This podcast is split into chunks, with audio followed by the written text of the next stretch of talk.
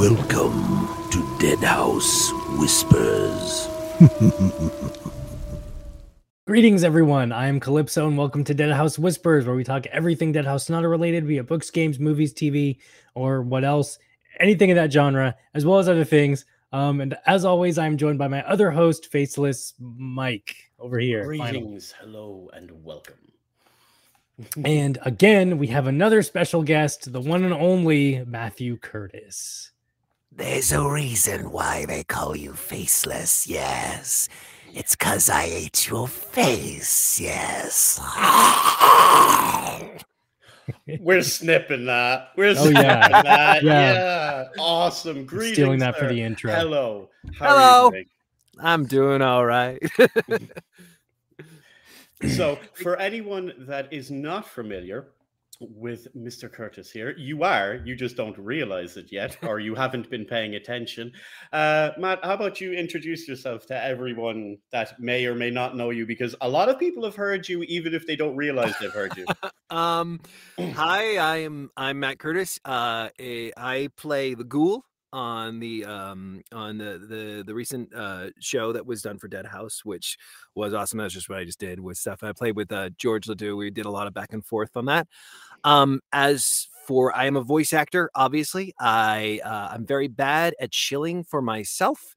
Um, things you may have heard me as I was once Toucan Sam uh, during 2020, so the worst Toucan Sam.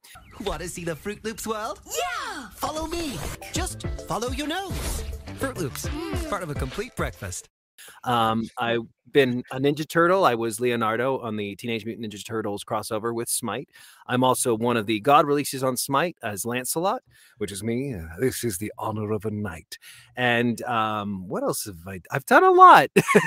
That's so cool, We, man. we Uh, That's could cool. legit just listen to Matt and George just do like voices all day. Not even anything particular, just doing Yeah. all the different. It's like wow. Well, George George definitely got me beat. He his his career is is so big. And it's like so I just I'm just lucky that I know George. I'm, I'm I'm looking down your IMDb, sir. Don't don't tut tut that just yet. That is a long list. Yeah. That is quite a long list. um I guess uh if you play a lot of point and click adventures, you probably have heard me. Um I've been told I have like the core on that market a little bit. I was uh, one of my favorite roles was Harper Pendrell in unforeseen unforeseen uh incidents.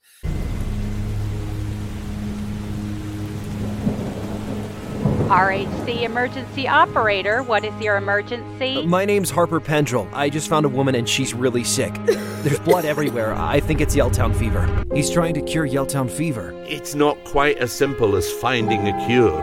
By all accounts, it kills in a matter of hours, not days. The infected woman was talking kind of strange. She gave me an envelope for a reporter named Helliwell. I think there's something not right going on here. There was a recent one called uh, I think it was called Queens and Pawns or something. I played a bit character in that. Um, I'm in the Hand of Glory series. I play Lazarus Bundy. Um, and uh, I, I I get around a bit. Um, yeah. I was going to ask there what was your favorite role, but you just nipped on it there. So the first bit is how did you get into voice acting? That's where we all start.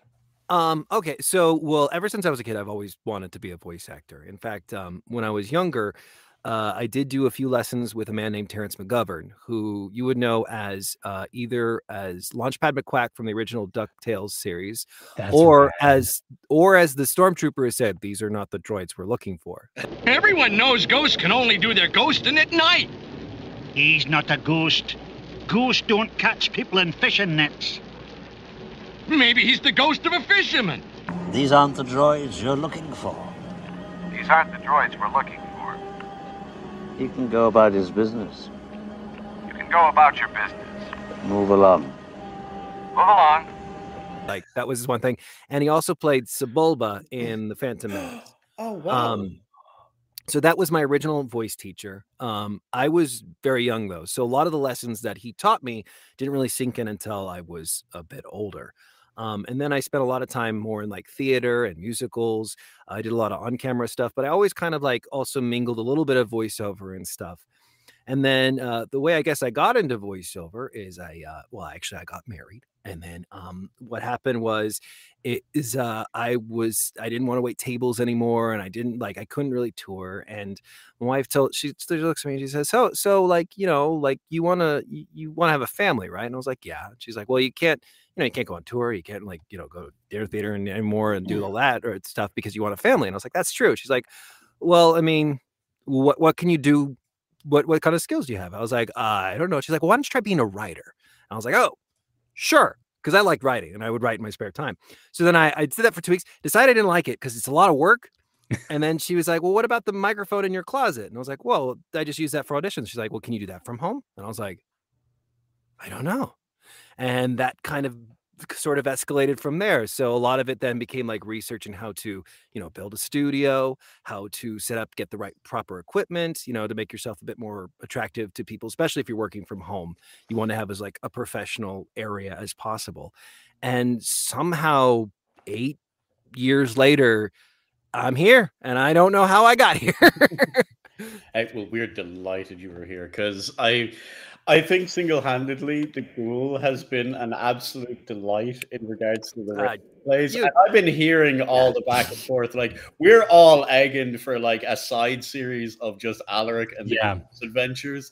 Like somehow later on, like again, I've said this on the last one. Spoilers. Go listen to the radio show. But at the end, how Alaric ends up like you, you there could totally be a series in some weird abandoned mansion on some hill somewhere, and it's just Alaric and the ghoul getting into crazy misadventures. I, I actually am all I'm all for that. M- One of my favorite moments between uh, Alaric and the ghoul is in the final like bit, where in my head the, the ghoul just kind of comes and sits next to him, and they just have Yeah. a conversation together. I'm like, this is their relationship. They just they go back and forth. They chat. They should go solve some mysteries or something, or take over the world together. Just go live in a cottage. It'd be fine. I would It's- love that. I would love that. It's, always really Alaric funny. and the ghoul. Dun, dun. it's But it's it's just so funny with the insightful bits. go. Ted. Sorry. You're Sorry. grand. It's so insightful the way he comes across as well, because like some of the times you think it's when it was introduced in the beginning, people thought it was a really dumb creature that it's like instinctual, like a crocodile or something like that. Mm. And then you discover that it has insight. And then not only that it has insight, like by the end of it, you learn that the girl's actually smarter than Alaric. And Alaric never realized this. He's like, Oh, I let you out, you hit me. And it's like, No, we can't teach you. That's against the rules. You know, it's like you you you slip into that so easy. Dude, it's, it's so amazing. it's have you- incredible. Matt's doing our sign off today, so Matt's, don't worry, Matt's going to be taking requests on Fiverr or what's the other one? You know, to do the Cameo? Cameo. That's it. Uh, I'm not on Cameo. I'm not on Fiverr, but you can find me on the internet. Yeah. oh, it's amazing though. It's like it- it's, you're so talented, dude. So talented because the way you can slip into all of those different ones. People don't know. Like we were setting up earlier and we were getting everything sorted. Um, Matt was running through like literally his little catalog. He started doing bits and pieces, and it's just you could just sit there like, wow. Oh well, thank you. So it's it, I really enjoy it. For for me, a lot of it too comes from a perspective of, that I I don't change my voice. So now we're getting like into the crafting part of things. So it's, it's instead it's like I think of my voice as like you say you like a like a preamp or like something with a lot of dials and knobs. So Mm. everything technically stays just it's me. I'm just making adjustments. So I'm just adjusting it slightly up here. And we're just gonna put it up here in the mask and stuff. And then maybe I'll make him a bit older and he's just he's a little bit shorter, just rash, and then I'll bring it back down here. Yes, we're still old, whatever. but then I can also then make him younger again. and here we are. We're back being, and then I just go back to me. so That's awesome. That's I've, awesome. I have one here from Tem. Honestly, I would even read a cartoon manga of Alaric and the Ghouls' interesting adventures. They're, it's just it's the life that was breathed into them. I was it the guys that all ended yeah. up doing that too, building a home studio? I can imagine that's an amount of work to do the home studio, like outside of just the physical bit of like like physically building it, but like putting all the soundproofing, making sure everything's correct, making sure there's no electrical interference. I Oh, yeah. imagine there's quite a lot of that because Yeah, microphones it are like it looks very delicate. expensive just from this from here. It looks expensive. Well, Like, it's- whoosh. If you do it yourself, it's not as expensive as like say if you buy a modular one of like the same quality. So like you know like this booth is like six by four, eight foot tall ceilings. You know I think uh, an average booth of this size would probably run between like nine thousand to twelve thousand U.S. dollars, which is a lot. However, I think with the amount of what we did by building it ourselves, I think it only cost us like uh, a thousand in materials, maybe Wow. twelve hundred. So it ends up becoming bad. cheaper. It's just about whether or not you want you have the time to to build it, and then of course it comes down to like finagling it. And I think a lot of uh, voice actors, you know, they'll they'll get their home space set up, but they don't spend then a lot of time tuning it. They don't spend a lot of time making Yeah. sure that it sounds good. Um, but like so, like when especially when we first built it, I just would sit here and just, I, I make a panel, you know, different stuff like that, or put up some more stuff, like get bass traps and all this good stuff. So uh, it's just it's always a matter of fine tuning. And then what always helps is also getting other people's ears in to listen to make sure it's fine. So if you all if you're all gonna be voice actors in the in the chat, you get get some friends to listen to your sound and make sure it sounds good. that is epic, Slayer. Like, I don't know. Uh, I can't remember the name of the room. I think it's like an ambiotic chamber or something. Hmm. And you walk in there, and it's it's like the quietest room in the world, and you can. Oh, that one where you can like ears. hear your heartbeat. Yeah, like the, the d- Microsoft one. Yeah, yeah. Like, does it sound like? I'm sure it, your booth sounds amazing to you, but like, does it feel like that when you're in there? Because the closest feeling I've gotten to I'm in a sound booth is just walking into my closet, closing the door, and staying in there for like five minutes. Um, I mean, like it is it is different in here than being out there. Um, but I think I'm so used to it now that I don't mind it so much. Like it, it's quiet. It's not perfectly quiet. Um, there and but it is it does a good job. Like one thing is is like you know every once in a while I have a train that actually is like a hundred yards down that way. Ooh. And that's one of the reasons why we had to build a, a booth, especially is because there's a train going on and there's a main street right out the door. Um, so like eh, that's why I have to like have it be very, very quiet. Sometimes the rumble does bleed through, which is a bit annoying, which is more of I like- can I can imagine that, Matt. You know, it's like you're you're you're in the middle of your workday. You've a load of lines to record. It's like, oh no, time for a break. Why? Uh, the two fifteens about to pass. no, I usually like because I can feel it in my feet. So I'm always Hmm. like, uh, if they say anything, then I will we'll take a break. Because like Hmm. a lot of actual like engineers, like um when I've been actually up in New York and I was recording in the studio there, like you you get the subway going by every once in a while, and every once in a while it just did bleed through. Um, but yeah, so like usually people are pretty understanding about it. Usually they, they don't say anything, so I'm assuming that it, it's fine. um, but yeah, like so it, it is it is a bit it is different sounding in here, especially once you get used to like not hearing uh, the reflections bouncing off the walls, and you go out there and you just like start hearing it all over the place. It's it's interesting. Now, as you touched on there, you said that was your favorite character too. What has been your favorite piece to work on that you can talk about publicly? Because I know, as we were talking about before, you need to sit and remember. It's like, wait, has this released yet? Is that public knowledge? You know, it's kind of. Hmm. favorite favorite piece. I mean, like th- there are a few uh pieces that I just I really enjoyed working on. The Ghoul, especially, was like one of them, and other stuff that I've done for Deadhaus. Yes, also. Um, uh, not that I can really. I don't know how much I'm really allowed to talk about that stuff. Um, I really enjoyed uh, when I was in Smite doing Lancelot. That was a lot of fun and doing some of like the established lore for that character. Um, there's this there's a role that's coming out soon. There's a game uh, which was a lot of fun, but I don't know if I'm allowed to like talk about it because I don't know if they've implemented me yet, and they're just doing like a big playtest demo for it. Um, if this is related to something George was talking about the last day, no, you're not. I don't think we can talk I don't about think that. so. Maybe I don't know. No, there's other stuff. that- I also oh, uh, one one another fun role that I did recently was Mr. Uh, Mr. Chari on um, the Hunt. That's awesome. Which- I I oh. love that game. I love that you're in that game, and that I know that that's you now in that game. Like I, I hype so hard. It's so good, man. I'm sorry for interrupting you. Go No, ahead. it's Prices will stay the same, but the amounts are all a bit hazy. But this is it. This is everything I've been working towards. So many sacrifice, so many fighting, all for this moment. The sculptor will be nothing to fear. Louisiana will be remembered for ending these incursions once and for all. And I. Fine, like I, I love that character because he was like, "I regret to inform you," and uh, so here, and I love being evil. and Just, oh yes, this is it. This is everything I've planned for. It was just a lot of fun. I really hope he's not dead because I would Yeah. love to come back and do it. But that was uh that was also really telling because um I know like I was checking out the Reddit and stuff because ego. Um and like people and like people are like, oh, did they get Troy Baker to do it? And I was like, haha, I'm off brand Matt Mercer, who's off brand Troy Baker. So there you go. The funny part is that was nearly at the very start. Is this the guy that's better than Troy Baker? Yes, Yeah. yes, it is. Yes, this yes it is. Any You know, day. Matt Mercer.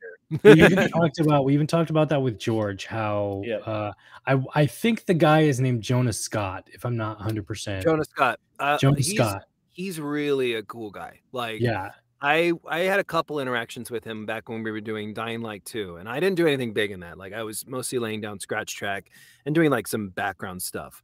Um originally like it was fun because like I was doing like this sort of um mentor character Mhm. and there was like maybe they were like mm, playing with the idea but eventually they went in like a completely different direction like but when i was like when they had it for me it was like this older guy who was here and he was teaching jonah how to do everything and you know we're gonna jump here and we're gonna do this you know different stuff fuck this and oh i swear sorry if that's not allowed No, we're Um, good. very We're good. good. um, but then they went a completely different direction and went with the French guy, who I swear was the French guy from The Boys. I mean, it wasn't the same actor, but it was like they watched Yeah. The Boys and went, "We want that," and so they that that was the direction they went. So, but I laid down the scratch track, and um, in the process, I did meet Jonah. Like I, Jonah and George and I did like some sessions together, and he was he's a really really kind, really nice guy. I just I kind of wish I got to like know him better before like now you can't talk to him because he's so 'cause I'd he's- have, I'd he's everywhere loved- now. I heard stories about you and George and Chris at a convention. I would have paid money to go and witness that. That must have been absolutely hilarious. it was it was a ton of fun um it's it's in it, it is uh when we went to we went to magfest together Hmm. so and we went it was it was me chris uh an, another voice actor named melissa medina who is God. phenomenal um chris is phenomenal too and showing up and seeing george for the first time and, and george for some reason thinking that i'm a much shorter man than i really am and being surprised. And then just like we had we had like a fantastic time. We did this we we started a chant where um and it kind of spread didn't really get the kind of thing but like he, he was doing this thing but everyone was george george george george. And eventually it kind of spread to the rest of the event and it was pretty funny and like other people would start t- taking up the the cheer every once in a while. It was pretty great. We need to start. Okay, any of the Deadhaus family watching, we need to start doing that anytime George jumps into anything on George, the Discord or Anything. anything. George, Yeah. George, George. george george george george you do you, you have no idea what you've started now, Matt. go That go on not- his twitter go on his twitter hashtag george george george george george george george Yeah, if it'll let us, yes, that's going on right after this.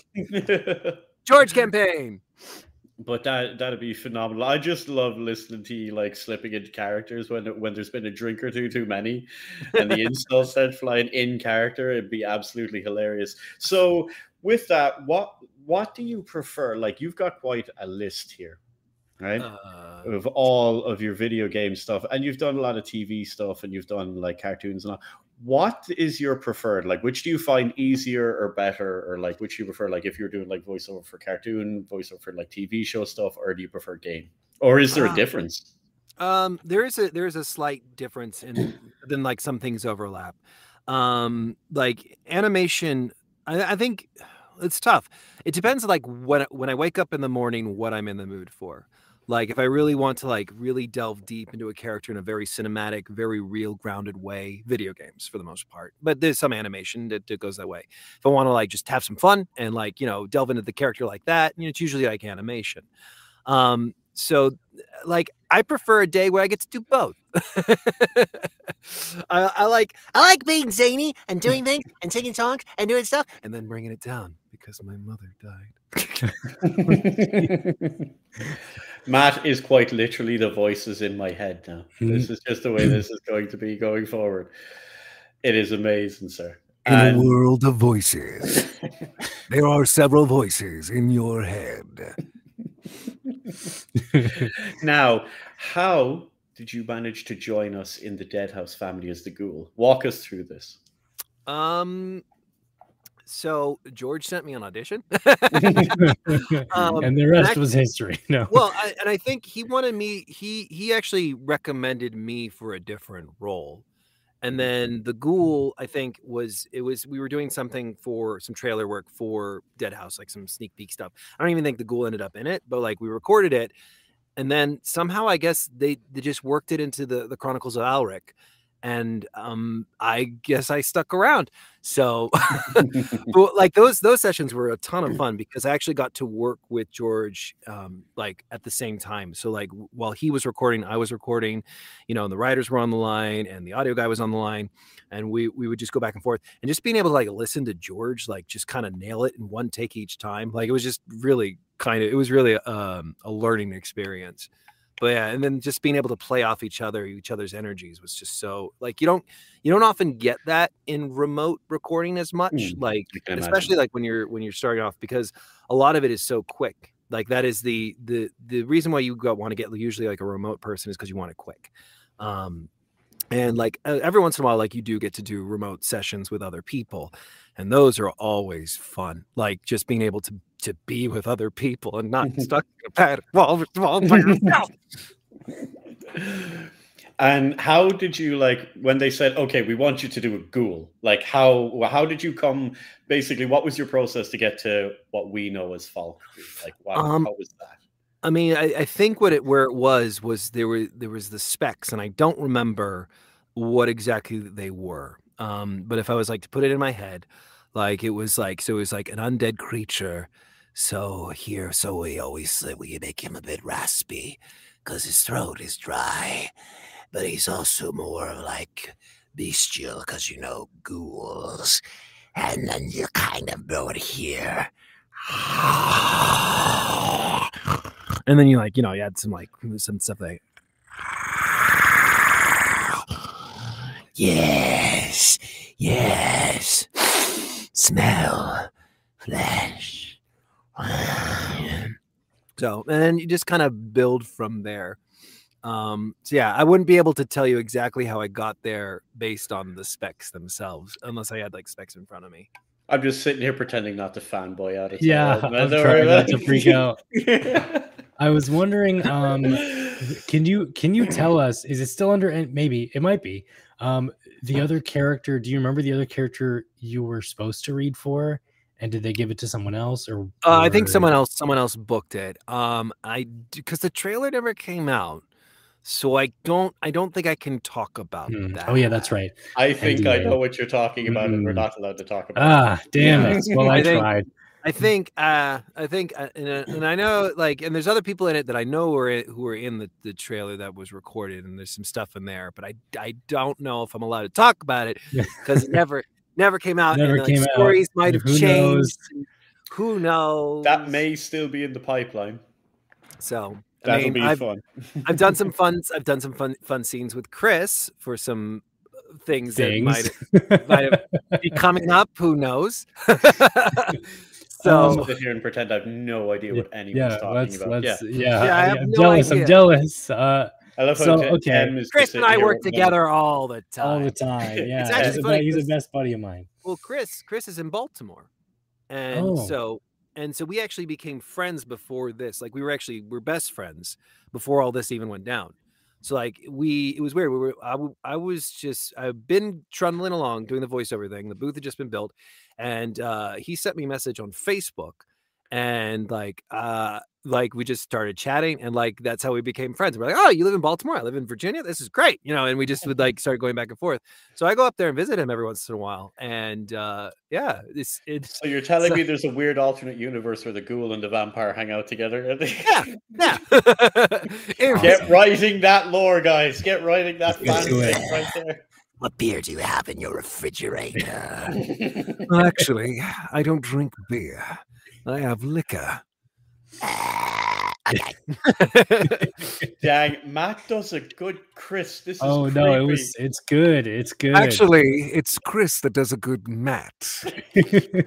Sorry, Chris. Someone send this to Chris George. I know you will be watching this after the fact. Please send that to Chris. That'd be Please, hilarious.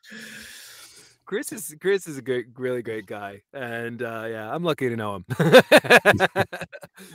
Oh, I just, Um, I just love his his take on the every one of you guys that have like had the stuff that have done with Apocalypse Studios for Deadhaus that have been released publicly. Everyone is just nail in the coffin, like figuratively and literally on it in this case.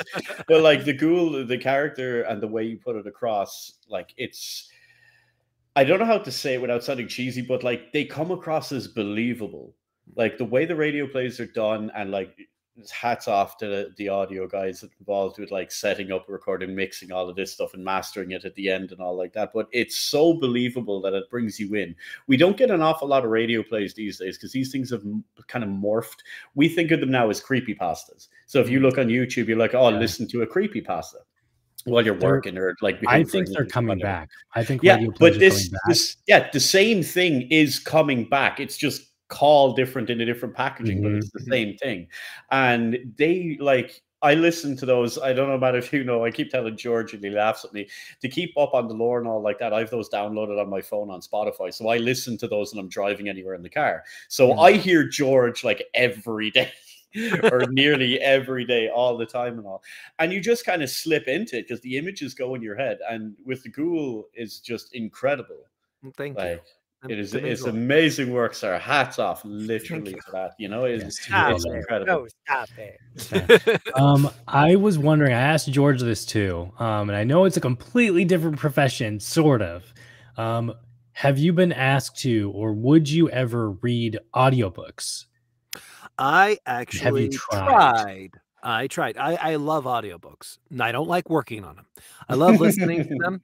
Uh, they're a lot of fun. And so it's one of the first things, um, because actually, like one of the first uh, things they tell you to start making a, uh, a consistent income if you want to do voice acting full time is to look into audiobooks. There's a lot of uh, things that are available, like acx.com, which is run through uh, Amazon and goes through Audible, actually has like it's free and you can audition for audiobooks on there. Like, especially, and what's interesting about it, the way it's supposed to work is like, you know, especially new authors or self published authors can then get someone who's a bit less expensive than like you know a, uh, someone who's going to be reading all the bigger books and then maybe they can scratch each other's back and like work together um so i tried audiobooks. But then it's so much bigger. It's about being on the front lines of one crisis after another, offering incredible insight in what to do and what not to do when the you know what hits the fan. and i didn't like it. It was uh, i don't know. Like i thought it would be like oh i love i love i love reading. I love listening to audiobooks. This is and i love voice acting. This will be a cakewalk. And it was just like no it was not. I did not enjoy it at all Perhaps I could have taken another route to get to my destination, but I didn't. I admire your honesty, sir. I Yeah. admire the honesty. I mean, I I want to like it. I want to enjoy working on it, but maybe it was because it was very early on in my career.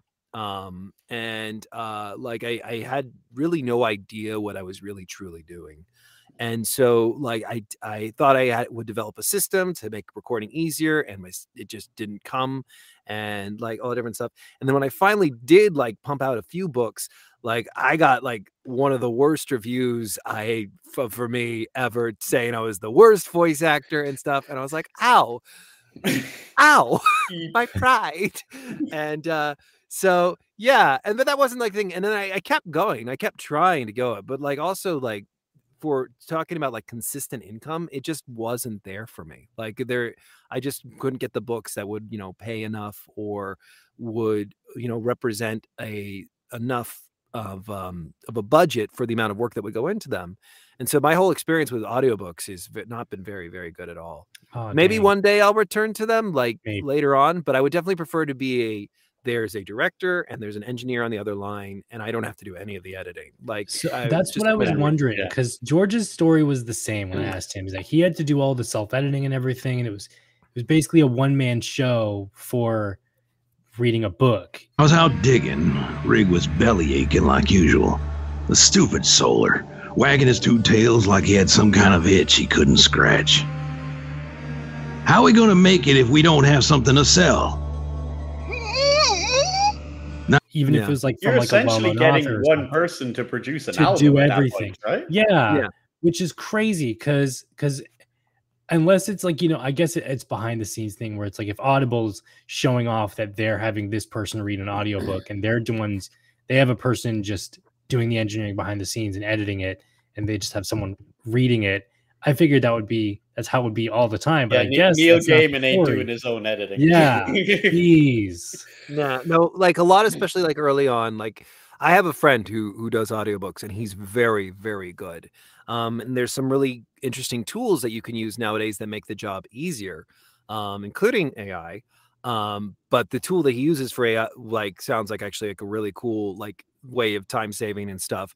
Uh, what it is is like he actually just puts all the audio that he's recorded, and then it just reads the text, and then it basically goes, "This word is wrong. This word is wrong, and this word is wrong."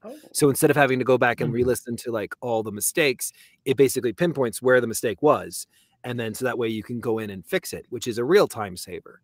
Um, Wow. And he he does a really good job uh, as well. Like, and he is there's also like a real um, art to to reading books. Um, and like I right, the older I get to, the more I'm in the camp of it's not like you know you you're not you're not doing the character voices, you're not making the adjustments to your voice as much as just reading a story. Like you know, accents are probably important, but probably not you know voices themselves. Um, and then just like there's just certain cadences to get locked into. Um, there's some really good audiobook narrators out there. Uh, I like RC Bray is very very good. He did uh, originally did The Martian. Um, I don't know if because I thought they actually relicensed that, so I don't know if he's the narrator on that anymore. But it was he was so good. Um, and then whoever is uh, who read um, I can't remember his name, the man who read uh, Project Hail Mary uh, is really good as well. So that's my you story. can see it as well with uh, a lot of like ones, like a lot of ones that I'd be doing when I'd be working away is I've creepy pasta ones on in the background. Like, these guys literally just reading stories off Reddit. A lot of it comes down to voice. You're Mm. right. Like you need to have someone that's able to read, be able to read for a long time, and that they have like a, a calm, relaxed voice. Like you read with intent, but not like doing the voices and stuff like that. Because I've had ones where like I'd be working away and there's just stuff playing on the background, and uh, it'll run through a playlist. It'll do the algorithm will just abuse me running, skipping into the next one and the next one. You know that way. One will come on, and I'll just hear someone's voice, and no offense to them or anything, but I'll hear. I was like, nope. Change just because I can't I can't have that on in the background. It's like that'll annoy me. Nope. You know, so yeah, it must be very difficult to be able to get all of that right.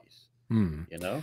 and just have that and then also just have that that register that just sits well in people's ears Yeah. so Oh yeah. I mean, that's- you could read a phone book and, and I could listen to it. So you, you say that but when i did an audiobook that's not what the review said that's not that's not what the review said granted i was probably more up here and just really excited to be here guys how's it going hi hi 30 hours right. later, my ears are bleeding. You know bloody well now they're wrong. It has been proven that they're wrong. They had an Yes. opinion. Their Wrong. opinion was just wrong. Just come in there and be like, call me Ishmael. that is epic. Changes the meaning of Moby Dick entirely. Moby Dick. So into the side of that, while you're doing a lot of this stuff for gaming, do you actually get any time at all to game yourself? oh yeah uh. I, I love i love i love video games like and I, it's also a way i can call it research so um, in my free time like i do try and uh play games um i recently was i got on the xbox game pass and so i was I actually love that. Good I know it's I love bad to say it publicly because everyone's like, "Oh no, you're about to hate it." No, that's legendary. It's Oh, you get free games. It's awesome. Yeah. yeah because i was like i want to play hi-fi rush that's on there i'm, I'm gonna play that and i've been really enjoying that um breath of the wild has kind of been my like staple But uh, it's not, I don't have a Switch or a Wii U, so don't tell Yeah. Nintendo. no, we Um, didn't hear that. That that that, that came through badly. man. We didn't hear anything. um uh, I was playing uh so yeah, so I was playing playing through Hi-Fi Rush. Mhm. Um I love Deep Rock Galactic. I lo- I love that I love that game so much. Like it's funny. So this is a voice acting story. So there was a trailer that came out for um I think it's called Dragonair something gods. Uh, and there's a bit, it's like a lot, has a lot to do with dice. It has to do with like D and D. Like there was a recent trailer, um, and like there's a dwarf in it, and he comes out and goes, "Oh, it's solid gold! Would you look at that?" Well, that was me.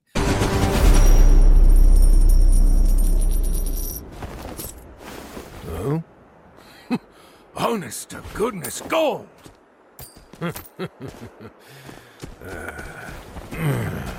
oh, by the ancestors' hammers, would you look at that? I'm rich! But what was funny is during the session, and it was with a, uh, a Chinese client and a Japanese client. We're all on the line together, all over the world. And I make a Deep Rock Galactic joke. I go, Rock and Stone! And didn't get a laugh. If you go in the comment section of the trailer, There you got it. making Deep Rock Galactic jokes. And I was like, yeah, they oh, get Oh, it. that's They get it. awesome. That's cool. That's Rock cool. and Stone, or we're not going home. Rock and we're rich. We're rich. We're, rich. We're rich. I'm rich.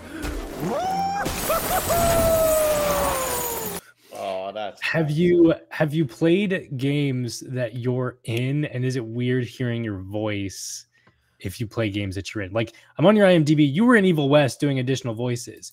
Evil West is a rad fucking game. Have you played that game? um, I actually haven't installed. I haven't tried playing it yet. Um, so you know, like, but I did look at the gameplay and I was like, oh, there's me. Like, I, I'm a few of the bandits.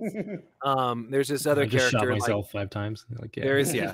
There's this other character in the hub world who's like, I knew your father before the war. You know, is here, and um, I think there's a couple others. I don't know.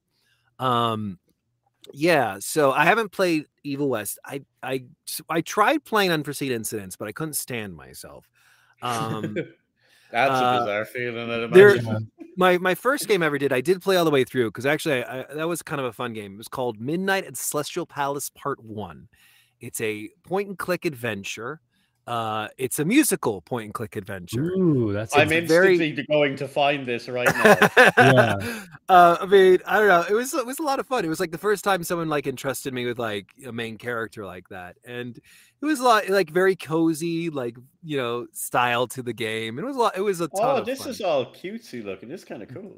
Yeah. It's very short experience. It never got uh like a part two. Every once in a while, like they say they're like, oh, we're gonna we're gonna Do do the part one, two. and they never but do another one. Then they never do it. Well, you know, because funding and money and Mhm. stuff. Mm. And everyone gets older. But yeah, that was like that must have been like seven years ago, maybe eight, no, maybe nine years ago. I don't know. That's a long time ago. Yeah, you're everywhere. Uh, you're everywhere here. Um, does what pays what pays more? Um, doing like main characters or doing like a bunch of additional voices? So in in voiceover, unless like you are a you know big star like say Matt Mercer or Troy Baker or Nolan North or Jennifer Hale or like everyone up there, like you're most likely going to be working at scale, and no matter what you do. Okay. So you know background people will make the same amount as uh, whoever is playing like the lead character, but the lead character just will be around for more and you know have more like hours usually Mhm. um you know there's like there's all sorts of rules like i think like union rules you know you, there's the set rate for like a four hour session and then they do like up to three characters and then uh the idea being of course is that you maximize the person's four hour time so instead of like because you will be getting paid for four hours they you know should probably be using you so like that's also why developing that adjustments to your voice to to change them becomes a very valuable skill set because it can save other people money uh, so they don't have to hire other voice actors. Um, it's I don't I don't think it's actually as practiced as much anymore. Um, but yeah, in voiceover, generally everyone's going to get paid the same, um, unless you have a good agent who can uh, arrange for that, or you know, like there's certain stipulations required. Um, so yeah, I mean, whenever I've done it, I I've for what doing a main character versus um, versus like additional voices. I guess depending on the project and how the negotiation went, I would assume that we all got paid the same. So Hmm. Okay. Which is more fun though? main characters or on yeah, getting to focus on the one character or doing like a dozen like uh, the side ones. I think it depends on the character. So like say you get to get to have like a really good meaty main character with a lot of pathos and a lot of like internal struggle and like really like strong like something that really you really really feel like that that is such a, a rewarding experience so but like a bland main character who's just kind of a foil like you know just i'm here to say lines and say them in a cool voice you know it's not as not as fun as say like coming on and being like hi it went that way don't listen to him he don't know what he's talking about Has anybody seen my sheep? you know that is awesome. Now we have a question from the chat. Matt, if Deadhaus was released tomorrow and you were going to play it, which class would you play? Ah, see, I, I don't know much about. I'd have to sit in front of the classes and look at like what the pluses and stuff were. Um, I think I'd just play as Chris starting off. and be like, It's- I picked take a little Chris video class. for Chris and be like, Yeah. "Hey, Chris, it's you. Look at you, Chris." so I want to like, yeah, I would want to sit there and look at the stats first and be like, "All right, so I don't want to build my character. Oh, What do so I want you to do?" are actually very detail oriented when you're going to go into your own kind of gaming space, yeah? Eh, yeah, for the most part. Usually, I like high charismatic characters who do a lot of talking. Hmm. Um, so uh, and yeah, and I, I like I like playing I like playing games where you get to role play a bit. I actually I play Dungeons and Dragons like every week. Um, Oh, that must be an awesome game. That's awesome. Yeah, It's a lot of- and Dragons with a bunch of voice actors. Like, it's a lot of fun. Um, currently, right now, I'm playing a Warforged Paladin uh, who's an atheist. Um, and An atheist paladin. I like. yeah, I like that. It's because he he got trapped for three thousand. He was he was made by uh like a, a church group called the Triumph. The Di- uh, I I can't remember the name right now. Uh, the Divine Triumvirate, and he was like sort of like a commando sort of thing. He's got like certain abilities, like he turned invisible. Was like oh, you know, it's like go out and like hunt and kill these people. Well, he fell into a portal and got lost for three thousand years. So he he went a bit crazy. He got bored and went a bit sane. And then supposedly he met his deity and was just like, "Oh, you're just like you're just like powerful beings that just live in a different plane of existence. Like that's not that big a deal. like Like you're just some you're dude. just, you're just some dude." So then he so he sits there. And he doesn't like doesn't have anything to do with religion and just you know just live your life. You know, be he's he's also an optimistic nihilist. I think.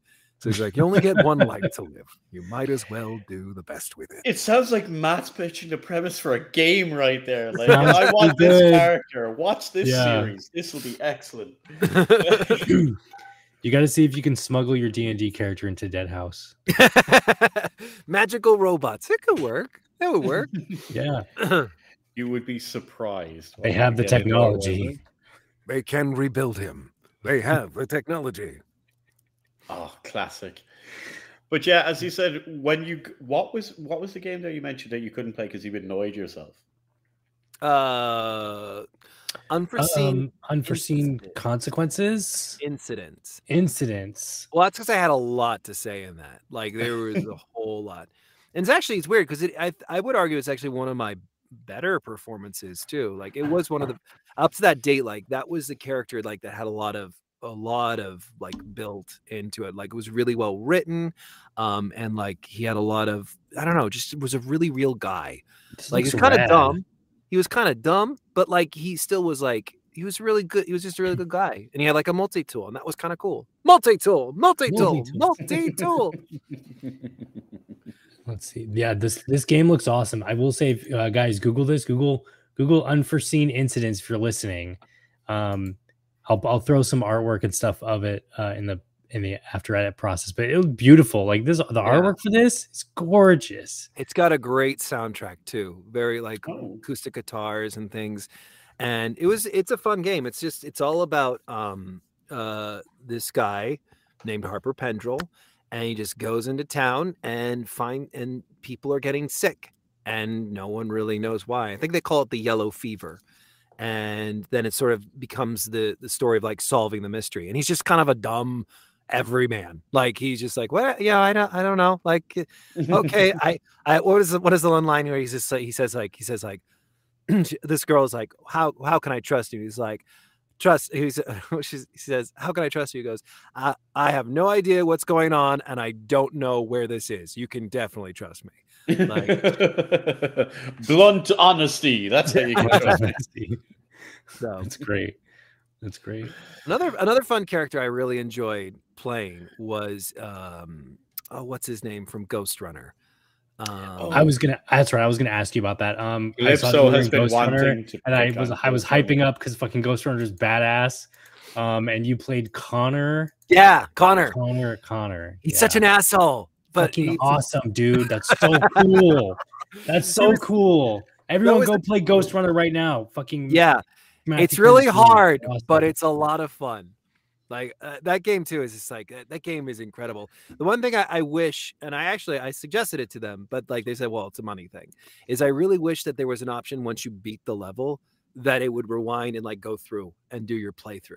Oh, that Like, would be you would go cool. over all the stuff with- that'd be cool. That would be So, cool. Maybe but, in the yeah. sequel. Maybe in the sequel. Cross Maybe, guys, guys, go go give them money.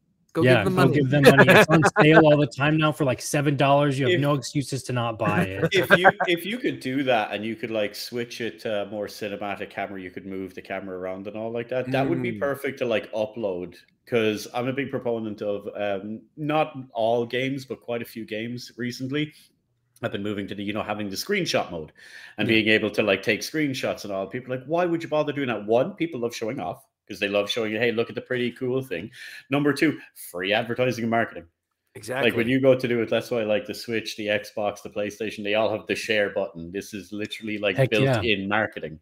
Like you know, and some of the having that is best- amazing. Some of the best images I've seen or videos that I've seen have been from fans who used the in-game, you know, photo tool or like video recording, whatever stuff. It's like, and then there's your trailer. There's your trailer. There's your screenshots that you can put on Steam, whatever. Like it's great, great idea. Flip another notch on the board. I'm about to say it again. Like The Witcher 3. Uh, Mike wants another one. Uh, like most of the stuff you will find online of that is literally fans sharing screenshots and sharing like little clips and all like that because it is infinitely shareable, like little nuggets of interactions with Geralt and like this character, Geralt and this witch, Geralt and this goblin and all like that. All these different things without the game. And it's just incredible. Why wouldn't you let your fans share that? I know a lot of people are saying about spoilers and stuff like that, but to be honest, if you're interested in the story of a game and you're genuinely interested, you're going to go and play the game. You're not just mm-hmm. going to like sit and watch snippets online. So there's no fear of that. Yeah. I mean, the whole video game industry is very, very, very secretive beast. Like Hmm. you can, like I, I did a session. I had to go actually go into a studio because they wouldn't want me to do it, and I had to actually go in there before they would even give me the script. So the first time I saw the script was there to record. That's so crazy. they don't even let you know what title you're working on. You know, everything has code names. You know, so like, and you sign a million in NDAs. Sometimes it's easy to like kind of tell what you're working on. Like I remember when I did um when I did the audition for Smite TM TMNT, like the the basically based on the specs of the characters and like their references, I was like, these are Ninja Turtles. Uh, these are definitely Ninja Turtles. Yeah. And so like I kind of did my research and that's how I probably booked it. But like so sometimes you can tell, but you're still not allowed to like if you both like you and the engineer know you're like yeah is this this yeah this definitely this this is yeah no, definitely this. so but like oftentimes it's just really just like script boom here you go and you're like ah one of my motivations says I'm angry okay let's go you know sort of thing That's what I was going to ask. Did they at least prep you and give you like a character description to let you get into the character's voice, or is it kind of a on the fly? Here you go, do this. it depends on the studio i think um i know like for blizzard you do get to find out what project you're working on and like they have like a whole process like um where i've heard like i haven't i haven't worked for blizzard yet um they but they have this whole like process where actually they they do like a read through with all the actors and then i heard like they actually the they get up on like a stage and then they act through the whole scene before they actually go and record Oh, that's really Yeah. cool. which is kind of cool. Like it's like, oh yeah, like you know, it's like sort of like a rehearsal process, getting into it, and like different stuff. And like, there's been some really great performances because of that through Blizzard. Um, whereas like, and then some people are just like, here's a script, go. No, you're just you're angry, have fun, you know. It's good. You're you're leading man. You use your voice. It's good. It's fine. You are man with sword. You are angry. do it. You know. You're a, you're an you're an anime boy. Go be an anime boy. Yeah. All right, let's take care of this. That's you- the question, Matt. Who would you like to voice in anime? If you could, right in the morning, if you could turn around and say like a particular anime or a particular character in anime, who would you pick? My name is Roger Smith, and I'm a negotiator in the city of Amnesia. It's a tough gig. Big O! Showtime! But Steve Blum's still around, so I can't do that. Ah, I loved Big O. Big O I was love Big O. great. Big O is great. Um, I'm more of a I'm more of like a '90s, like late '90s, maybe early 2000s protagonist anime voice guy. So like, there's no reason for me right now. Like, uh, I'm not really shonen uh, levels of Mm. anime. Um, uh, oftentimes, I find that like there is there's a certain quality to the voice that they're looking for that I don't really have. I can emulate, but like the thing is, is if you have already like you know 50 people in the audition who can do it, then you're not going to get the person who emulates it. You're going to get the person who is just it. So I say that now. So watch me now get cast in an anime next week or something. You never know. Yeah, watch, watch. I just think it I mean, they can't- should have been like half of either Cartoon Network or whatever from back in the day, doing Oh, all the yeah. characters. Oh yeah, you got the skills, man. yeah. Old Ghost in the Shell and stuff. Yeah. I was I'm literally rewatching Ghost in the Shell now. Like Oh, I really? watching, yeah, I was watching uh I'm on season two of Standalone Complex Uh, right now. Uh because they're they released a new one on Netflix. I tried, but it's just God, it just doesn't beat the old stuff. Yeah. I like I love the I loved how they delved into the AI uh stuff in that and just the the way the way the world worked in in the old Ghost in the Shell standalone complex. Yeah. Like they don't do that anymore. Like whether it's regular movies or shows, like they try, but I don't know, something falls flat. Or it's like or or they try to bite off too much that they can't chew with like a hour and a half runtime or 20 minutes or something. Yeah, I mean, I think with with modern anime, it's more about marketability as well. Like, Oh, it- yeah. it's it's not it's not niche anymore, and there's a wider amount of audience, so there's more money available, and so they know like, and this is what's making money right now is the these you know younger hero types with superpowers and stuff, and then they go out and you know and they they fight bad guys and things, and it's not bad. I'm not saying it's bad. It's just it's like I do miss like the older animes and things like that, um, where you're I like more in like dystopian world where the bad guys have technically already won, but you're an individual just trying to eke out a living there. Um, whereas like nowadays, it's like young people fighting to maintain the status quo. Yeah. Yeah, I, yeah, I'm right there with you, but I pretend I'm not going to go in after this and sit down and watch Vampire Hunter D, or Oh, like man. being a big fan of like Fist of the North Star, a massive Yeah. Berserk Oh, fan. so like you know, this is you're you're speaking my language on this one. It's like a lot of the new stuff is like I think I'm too boomer to enjoy these. I things. I think the, the the sequel, va- what is it, Vampire Hunter D? Was it Blood? Bloodlust. That yeah. was like the last hand drawn anime movie, I think. Wow, really? Yeah. So and like it, you go back and watch, it's it's gorgeous. Like Habit. I I think actually like originally too like it was it was made with the with the English vo- voice actors in mind. I think I'm trying to remember. Like I I love that film. I used to I used to have it. I had it on my computer. I d- downloaded it from WinMX or whatever it was, and then and then I used to make You anime- legally acquired it Le- online. legally legally acquired, acquired and it. it was on my computer, and then I would make anime music videos, and uh, Oh, I did yeah, back in the, back in the day, back in back in my day when you wanted to watch some anime, you had to go and meet a man behind the school, and, then that- and you get a VHS tape, which may or may not have been the anime you wanted, It may or may not have had uh, tentacles in it, that is awesome. and then you you get online and you'd like you'd share around and because it was like it was early because it's like uh, there wasn't any YouTube or anything. So like Mm. I remember watching um Linkin Park's in the end with Vegeta like way back in this Oh classic. man. You know, What was the other one? It was 240. DBZ with Kryptonite. Yeah. Synced up Yeah. Kryptonite to Dragon Ball. That's some old Those stuff. were so oh Old, wow, that's old, really old. throwing it back. Yeah, it's a long time ago, but I I did that too. Like I I did um I I, I know I'm, I I had like the I legally acquired seasons of DBZ of and I put together my own music videos back in the day. I never I never uploaded them, which is sad. I really wish I kind of because I kind of want to go Mm. back and be like, what were the, what were those like? I remember I did like one for uh, Head Full of Ghosts by Bush, and I think uh, maybe crawling in my skin. I think I don't know. It was, it was I was a, I was an anime boy. I think it's funny that like it's becoming more popular in the West now. It's becoming very mainstream. Like not necessarily in a bad way. It's good for the market. Like where Mm. this is all spreading out and like it's becoming more accessible. When they tried to do like Western versions this years ago, it seemed like it was almost ahead of its time. Like one I was thinking of that I'm a big fan of, and it's almost impossible to find anywhere is Spawn. You remember when they Mm, done like yeah. the TV series of Spawn? Yeah, I thought that was amazing. Yeah, it was I like think- the 12s and an 18s version, which was really cool. Yeah, and think yes, I had it on on VHS. HBO now. Yeah, I think they have that. be. They have that on the HBO series. States, maybe. Huh? In the States, maybe. Don't forget. Oh, over here on the Oh, That's yeah, true. yeah. That's why uh, this this stream is brought to you by NordVPN. we wish. Come on, Nord. But uh, yeah, that brings another one, Matt. You'll be joining me on this side of the pond Mhm. in the not too distant future. Do you want to tell us about that? Uh, scary. Mhm. um, I can imagine. Uh, so uh, yeah, I actually will be moving to the UK um, in less, well, about a month, and uh, it's gonna be a thing. Uh, hopefully, there'll be no interruption in service, of course, because we'll have a booth and everything set up.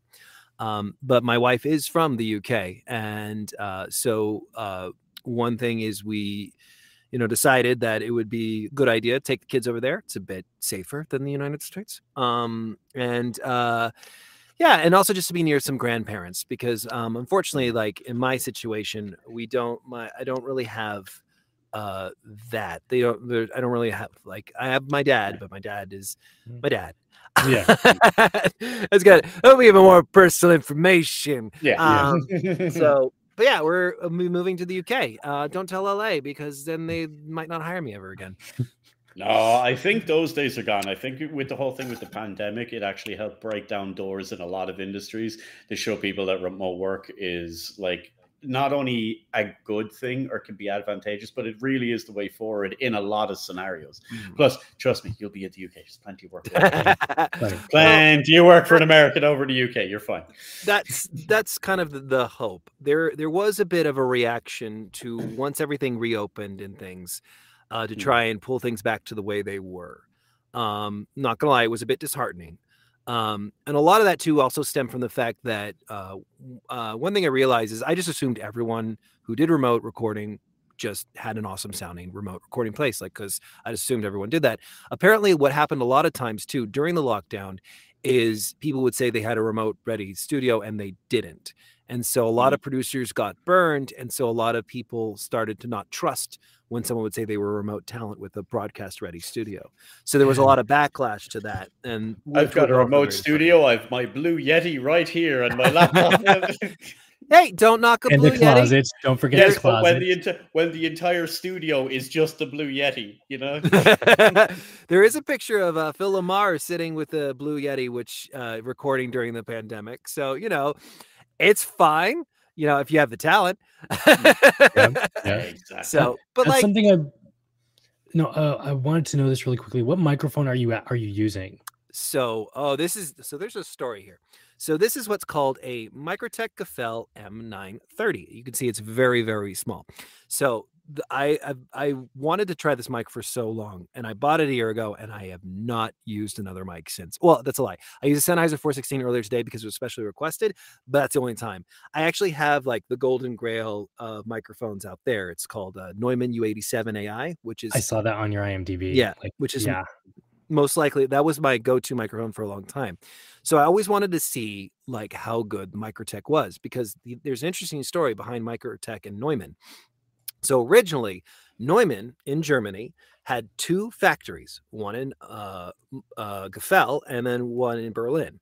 Um, I think it's Berlin. Uh, but yeah. So, anyways, so it was, and so what happened was the Berlin Wall went up, and the factories were separated, and so one was Microtech, and they stayed and developed their own microphones. And as you can see, it's a tiny, tiny microphone. They were being developed on the the communist side, and then the other one was Neumann. And so you had these two microphones being developed, you had these microphone companies developing like microphones using the same capsule, but with like different materials and whatever they had provided. Now, theoretically, Sennheiser acquired Neumann. So a Microtech, and Microtech was never acquired. This is actually a legitimate Neumann microphone from way back, like you would say from like there with the the pedigree Yeah. versus an actual Neumann microphone. I just find the whole story like super fascinating. And then when I went this the the equivalent Neumann microphone of this is the TLM 103, which is slightly bigger. But this, ah, I just I love it so much. I it's just it's so tiny and it's just, and it and the, and the sound, the sound. Yeah, you don't have to like so do rich. anything when you edit, right? Yeah. Like No. that's that's the whole point of like those microphones. It's like like this. I'm using a, Samson G Track Pro or something. Um, I got it. I got it on eBay for seventy bucks. Best deal of my life. Never use another microphone again. But um, I do have to finicky around with a lot of sound if I'm recording a YouTube video or something, and try to make it sound good on my end. But Mm. microphones like that, you just speak into it, and everything is good to go, and it's like perfect right from the get go. So, well, this is the thing. No, because what really truly matters is your space. So you can have the best microphone in the world with that makes you sound like you are right there in the room. But if your space sucks, there's no getting around that. That is just terrible, you know, just going to give you terrible sound. If anyone ever, if you're all out there like interested in voice acting and stuff, the most important thing to focus on first is space. Because you can have a Blue Yeti in here and it probably would sound awesome. Like, because there wouldn't be anything like that. They could work with the sound, it would be fine. Like this makes it better, like because it's you know it's it's a nicer sound and it's more net like neutral, natural, and comes out. But like you could probably put a Blue Yeti in here, and like most people wouldn't be able to tell the difference. So it, it comes down more to your space than your actual microphone. It's great to have the gear. The gear and the gear is kind of necessary, especially if you're doing remote recording and you're working with big, uh, bigger studios who expect a certain level of equipment and especially want to match microphones, which is one reason why I haven't like sold my Neumann or my Sennheiser because those are the big microphones that you would see in any studio. But uh, you know, it's just more about it's just about your space. Just get your space all suited and you're good to go. All right. Well, thank you for the advice. That's that's actually incredibly enlightening because that's something that a lot of people wouldn't know. Like for example, one of the things I'd learned over the years, because my background would be more music, and then later on, like being into horror, whereas Calypso's is entirely in cinematography type stuff and hmm. filmmaking. A lot of people overlook lighting, lighting, lighting, lighting. That's the like that's the key thing. So in regards to voice acting, it's your space. Yeah. The It's all- equipment's great, but if you don't have the right space, it doesn't matter what you're using. it's gonna sound like crap. And like the thing is, is like a space is it's it's really actually pretty easy. You can get a you can get a good space with just some moving blankets and like some PVC pipe. And as long as it's quiet and you make sure that you like maybe you got some carpet on the floor. Maybe if you're like me, you need tons of bass traps just to trap all the the resonance. Like, but like that's a great way to start off. The easiest way to do it is just throw a blanket over your head and like I'm That's what I not gonna lie, out doing man. when I, I've, I'm not gonna lie, Matt. I'll tell you some things. I've been in metal bands in my teen and early 20 years. There has been recordings in the toilet with mattresses on the walls, you know, for the vocalist, you know. Yeah. Makeshift studio and two crappy mattresses stuck against either wall with a bit of like egg cartons literally at the back over the toilet. You know, I've I've done that. We've all been to some level of that yeah. kind of cheese. Yeah. I I mean, my my first space that I recorded in was a closet, and a closet actually is a good place to start. If you have a walk-in closet, the clothes themselves actually do a really good job of absorbing the sound and reflect and making sure you just have to make sure, of course, like any other parts of the wall are covered, which you can do with like blankets or a mattress or anything. Like it's just you know, it's just about getting it dead. And then there's like there's a difference in uh like for quality of sound too, like music versus voiceover. So like for voiceover, especially, it's like you want it dead. You don't want really much reflections. If you're lucky, you can like some people like have booths and have designed them so that way you don't get any like reflections and they sound dead, but they sound like they're in a big space. Like I don't know how to mm-hmm. describe it. Like it, it has a much more clear tone which is it's so it works and there's like a lot of science behind it it's but it's it's complicated. Um anyways uh so but then like for music you definitely want some like you know some reverb you want some echoes and stuff and different things like that. It's always funny when uh someone like tries to go to a studio to do voiceover but it's actually a studio for music and then you can hear it like because it's like oh it sounds like you're in a nice like spacey space with lots of echo and stuff but it can't use that That's, that's I can't use that. I had to laugh. I've seen a comment here from earlier on. It's like Jaina was saying that uh, my sound booth is a couple of couch cushions around my PC and a microphone. And it's Yeah. like you make with what you do, and it'll work.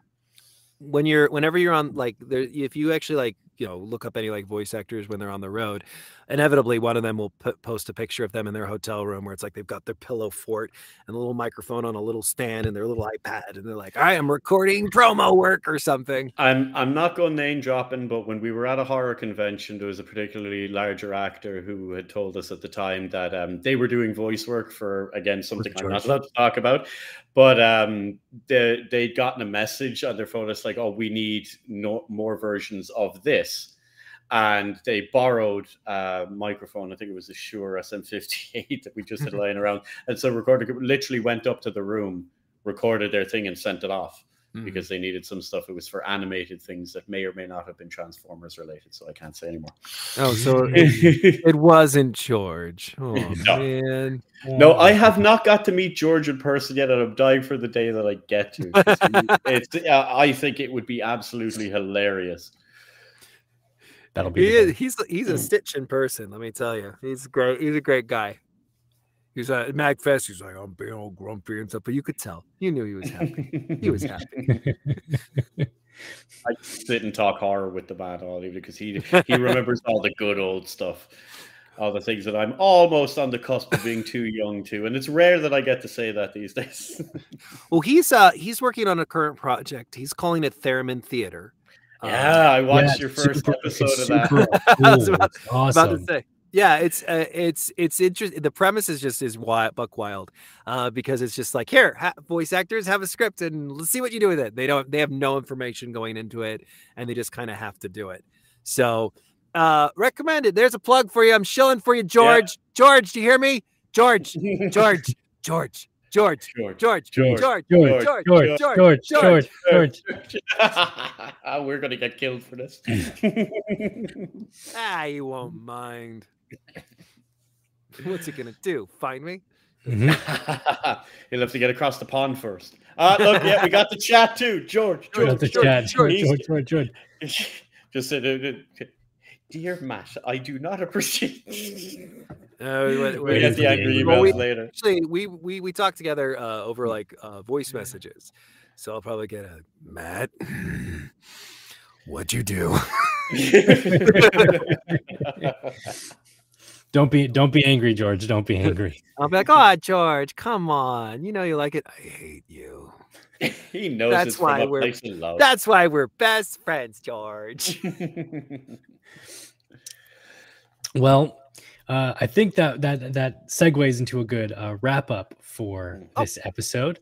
Um, so thank you, uh, Matt, Matthew Curtis, uh, for being on our podcast Deadhaus Whispers. Uh, it'd be great to have you on again. We're still trying to get Chris Sharps, and maybe we can do a big a big George, Chris, Matt group thing. At oh, some- that would be hilarious. There's the dream Um, come true right that there. That would be fun. That would be fun. So yeah. Why isn't Chris on here? yeah, why, Chris? Please join yeah, us, Chris. Chris, Chris, Chris, Chris. Okay. So to sign us off today, um, we'll do all of our shilling in the post. Don't worry about it. I'll edit in later. Uh, to right. sign us off for today, Matt, can you please say in your best ghoul voice, thank you for uh, listening to Deadhaus Whispers. Thank you. Much appreciation from us, yes, for listening to Deadhaus Whispers.